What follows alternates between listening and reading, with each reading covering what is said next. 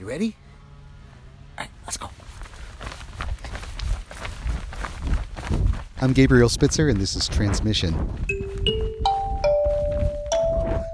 This is me, running laps around the water tower in my neighborhood.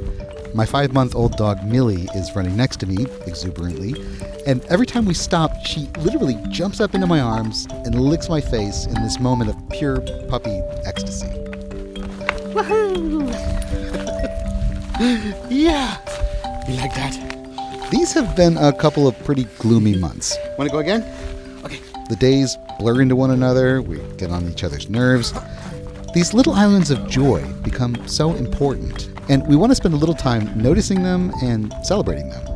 So we asked a bunch of people to share something that's brought them joy recently, and here they are. Hi, my name is Emily, and I teach high school. I have two kids, ages six and four, and um, my oldest son, Jonah, is here with me. You want to say hi? Hi. And the question, Jonah, was, what's been bringing you joy during this season? Did a f- did flies are in the room, and I get to squish them? Yeah, let's leave the fly alone for a minute. You guys have been looking, you guys have been catching a lot of bugs. Did your bug container overturn in the living room yesterday? Yes. Yeah, that happened. Uh, what else has been bringing you joy? Yeah, I get to spend a lot of time with my family, and I don't have to do as much hard work. Well, I want to tell one particular story about a moment that brought me a lot of joy, and it was actually on my least favorite day so far, which was this Saturday. Saturday was hard. It was rainy outside. We, we didn't really go out of the house until after dinner, and um... we were kind of driving each other nuts. Do you remember that? No? There was the moment that you and Wes had gotten in kind of a big fight, and I sent you to your room, and you went to your room and slammed the door really hard. Do you remember that? The key came falling. Yeah, you slammed the door so hard that the key fell off the top of the door jamb, the door frame. And when I came in to have a conversation with you about what had happened with your brother, and you unlocked the door, and I let the door swing open. And what were you wearing? I was wearing a battle mask, a bat, a Batman body, um, a yellow cape, a bat, a fake battle axe. That's all. And you were just standing there, like still and stoic in your mask. And what did we do? Um, laugh. Yeah. I burst out laughing, and you burst out laughing, and we just laughed. I just laughed a little, like, I didn't even try to laugh. It was like you couldn't help but laugh? Yeah. You changed the mood by doing that, by getting dressed in a costume at a funny moment. Thank you. You brought, Hooray for Jonah! Hooray for Jonah. You brought a lot of joy. I felt like as an adult I was supposed to know how to pivot and bring joy, but it came from you, because you are wise and you are good at bringing joy in moments that didn't feel joyful. I love you. Me too.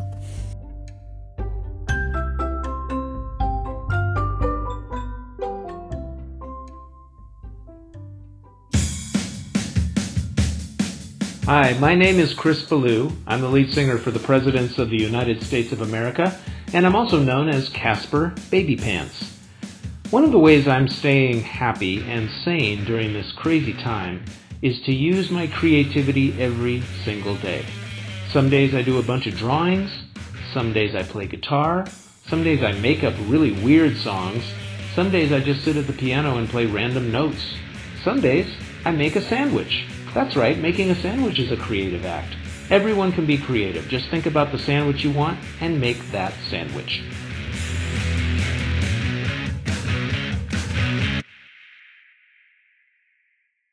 Hi, I'm M T, the Chief Librarian for the Seattle Public Library. Yes, I asked it to M T, but my name is Marcellus Turner. Uh, the question is, how am I finding joy uh, during this period?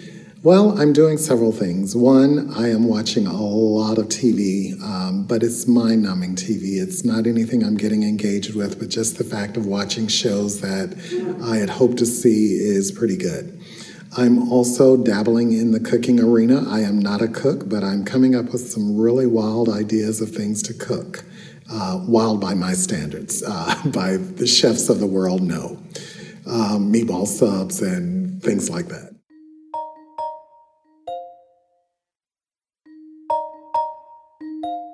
I'm Erin Hennessy with K N K X. I live in Seattle. And some of the joys that are um, meaningful to me during quarantine include learning how to play chess with my husband, but uh, he's winning all the time. Check. And my spouse is taking Spanish lessons through Zoom, which he's finding fun. Rutinas de distancia social. We have uh, birthdays happening on our block, and we just celebrated the birthday of a ten-year-old girl, and she had a drive-by birthday party. And we've been cooking a lot more, and of course I keep up my quest for making the perfect Dutch baby, which is like a big pan-sized German pancake, and I'm crowdsourcing with my friends on social networks to just find the right consistency, the perfect custard. That will probably last through my lifetime because I still haven't landed on the perfect one, but I'm enjoying working on it.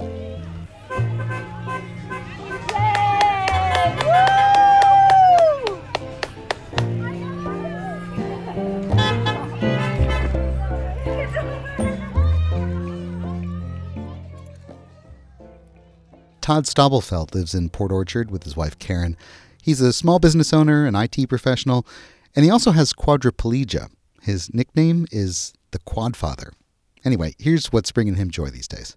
So, you know, being severely disabled and having nurses almost around me twenty-four hours a day, that really kills some of the privilege and, and the special in just sleeping with your wife, right? Because my wife has her own bedroom, but with all of this going down, it was really quite cute. We, you know, we now sleep together pretty much every other night, and that has brought a real peace and um, and a real sort of anchoring of who we are. And it's not that we had never done that. We just we went in sort of phases and stages, and with the nurses and whatnot, it just makes it easier just not to sleep together.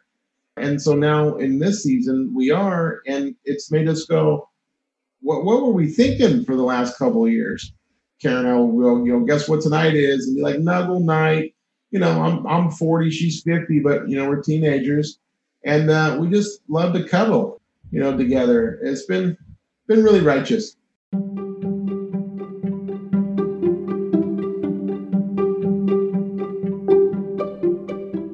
Food writer Nancy Leeson is obviously after my own heart. Her joy revolves around carbs.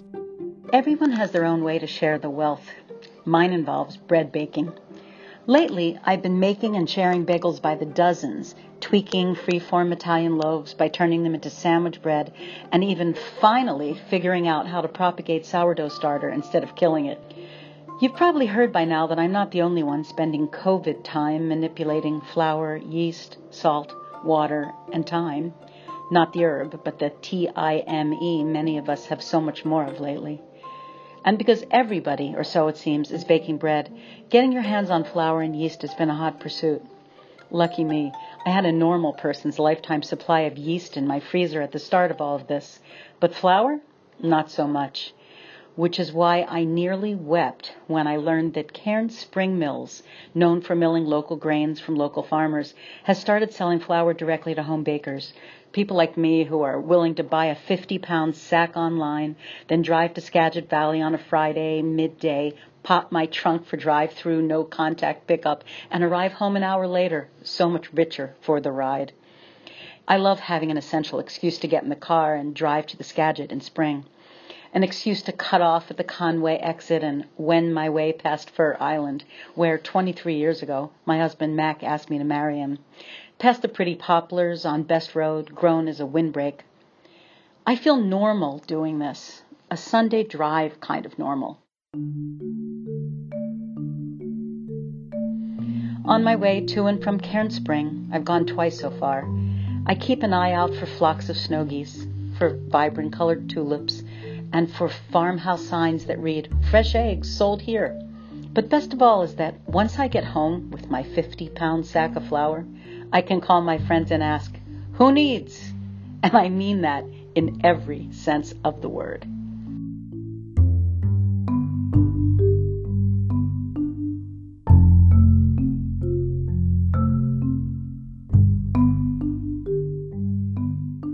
One of the first people I thought about when we were putting this episode together is Tita Begashaw. She's a patient services specialist at Harborview Medical Center, and for years, she's led weekly classes there in laughter. It's a place for hospital staff and patients and others to get together and blow off a little steam and find a little joy in what's otherwise a really stressful place. The club is on hold for now. So I caught her on the phone. I am doing great. Tita is still a huge proponent of the therapeutic value of laughter. For her, it starts first thing every morning. Before I, I go to work, early, early in the morning, when I take my shower, I laugh in the shower. I laugh nonstop. And then when I brush my teeth, I laugh, I smile in the mirror.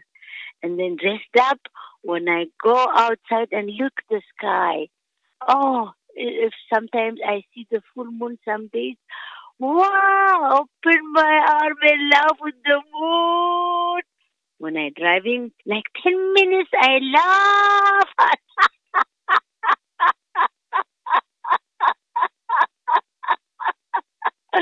And then I start my day. If the idea of the curative power of laughter sounds to you a little bit, I don't know, naive, well, there are some things you ought to know about Tita. She emigrated here from Ethiopia in the late eighties during a brutal war there. She had family members killed and imprisoned. She has been through very, very tough times. In my life, when I was back home, I was in a very difficult time. You know, really, wartime, like people dying on the street was scary. And I've, I've been in trauma in my life. I did it. I know the situation is, is so sad. It's, it's painful. But we, we have a responsibility. We I have a responsibility to, to make someone feel good. Even when I do mask now, I smile. I know they're able to see my eyes when I smile them to make them feel good. Really, we have that God-given energy inside us. We all have.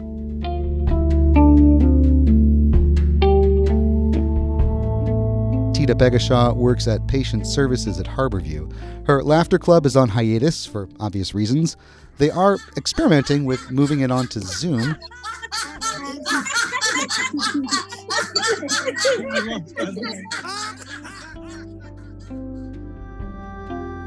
It is a work in progress. Hi, this is Royce Buckingham and Kara Buckingham. And we are uh, parents in Bellingham, Washington, in the middle of the COVID crisis, uh, finding a little joy. And the joy that we found is, Kara? It's in our children. So uh, our college age son has gone off to Northwestern for his freshman year, and he got his year cut short, but um, fortunately for us, he came home. And so we get to spend time together as a family, and we didn't expect this extra time with him, frankly, so it's pretty nice. And he's been enjoying his brother, who's uh, in choir, and Aspen's a piano player, so we get moments like this.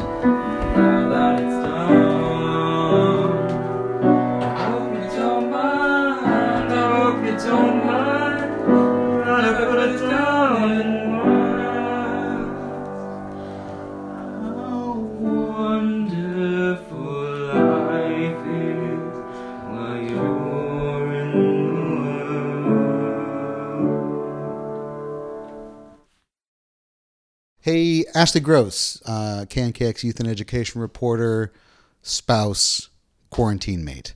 Um, who is this guy we're about to hear? Oh, his name is Barrett Stowe. He's sixteen years old, and he's a sophomore at Tacoma School of the Arts. My happiest quarantine memory is beating the crap out of a piñata. We bought this piñata for my sister's birthday party, which didn't end up happening because of quarantine. And so we just kind of had it in the house for like a month and a half. And we just got so bored that we decided it was a absolutely wonderful idea to fill it up with candy and just take turns taking out all of our frustration onto this poor little cardboard dinosaur. And we didn't even have like a baseball bat to smash it with. We just had a p- piece of P V C pipe that was used to be belonged to like a foam sword that we made. And uh, I wasn't the one who ended up breaking open the piñata. Uh, honor goes to my mom, who hit it so hard that it flew into our ceiling and then just kind of cracked open. How did it feel to smack the piñata? It felt pretty good. When it cracked open, what were your general feelings and musings? I was pretty happy. Seeing you guys scrambling on the ground to get the candy was pretty funny, like when you were little kids. So uh, it was actually a pretty fun, joyful moment. Why was it such a joyful moment for you? Because, uh, well, joyful moments are a little... It's not that they're hard to come by, but you got to get them where you can. So uh, right now, because we're all stuck inside together and just being with family and having laughing and having a good time was um, was really great. Thank you. I love you. Love you too.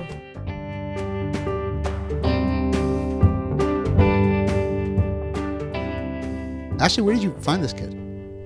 Barrett Stowe submitted his story to K N K X. We've started a new project called Take the Mic to get um, more stories from teens and kids in Washington State and hear how they're experiencing the pandemic. So he emailed the audio to me, and uh, then I sent him on a task to interview his mom, which he did very gamely, and she played along, and then we mixed it into the story. So if a young person in Western Washington wanted to uh, submit a thing to you, how would they do that?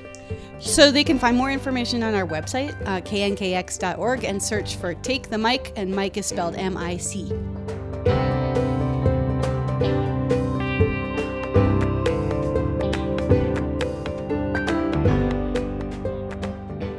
My name is Hee-Young Yu, and I live in Seattle. My days right now revolve around keeping my ninety-one-year-old mom company, making sure she exercises, and keeping her in treats. One thing that keeps me grounded is the wildlife sightings that happen during daily outings with my mom. This week, we were walking along Lake Washington when I looked up and saw a great blue heron standing what seemed like only ten feet away. It was so tall and noble looking, and I just wanted to stare at it, but it flew away. Seeing a great blue heron take flight is one of the truly magnificent sights in nature. It never gets old. Mainly, I feel so blessed to have this time with my mom without having to juggle competing demands on my time.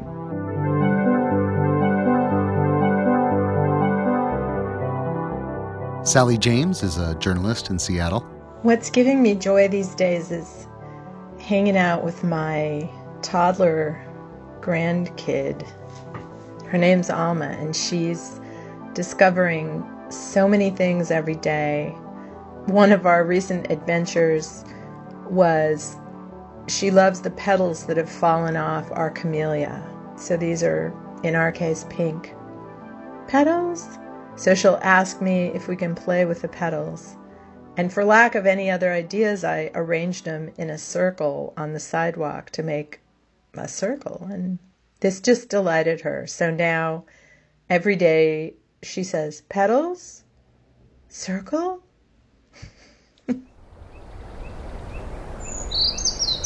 On Beacon Hill in Seattle sits the Daibaizen Chobo Zen Temple. Genjo Marinello is the abbot there, a Zen priest. And for him, joy is rooted in connection. Well, I feel joy when I'm seamless with some activity. And when I lose myself in gardening, or I lose myself riding my bike down to Seward Park and back, or I lose myself, let go and get in the groove of uh, a long walk, that when time disappears, I have joy. When time moves to the background, the ego moves to the background. And when I come back out of that samadhi or that harmony, I'm better able to, to hold my own trials and tribulations and the sufferings and joys of the world in a way that is less distracting and disturbing. It's not that it's not a disturbing time, it certainly is, but I'm less wigged out about it.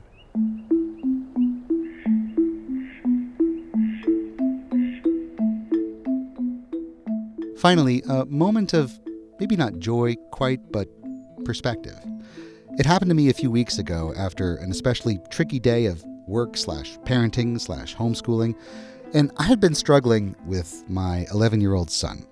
These little negative interactions that just pile up over the course of the day when you're stuck together. Bedtime was a major project, and I was frankly grateful just to clock out on parenting for the day. But he couldn't sleep. I checked on him, and he asked me, softly, if I would come and sit with him while he fell asleep, like we did when he was a toddler. Honestly, I didn't feel like it. But fine, I sat down on the bed and I decided to try and make use of this time to meditate, which is something I aspire to doing every day but generally fail at. And so I tried to focus on my breathing. He started drifting off and not snoring exactly, but just kind of breathing noisily, you know?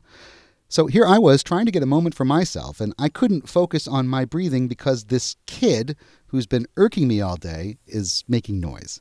It was distracting and frankly annoying. But then I had this little epiphany. Maybe instead of forcing myself to focus on my breath, I ought to instead focus on his breath.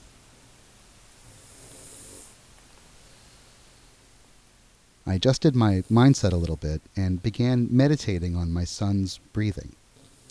And right away, I felt calm and present and grateful. How much longer will he actually want me to sit with him as he drifts off to sleep? Could this be the last time? Suddenly, I wasn't annoyed anymore. I felt humble, in awe. We spent a few minutes breathing in and out together. And then I left, him sound asleep, and me ready, somehow, to do it all again the next day.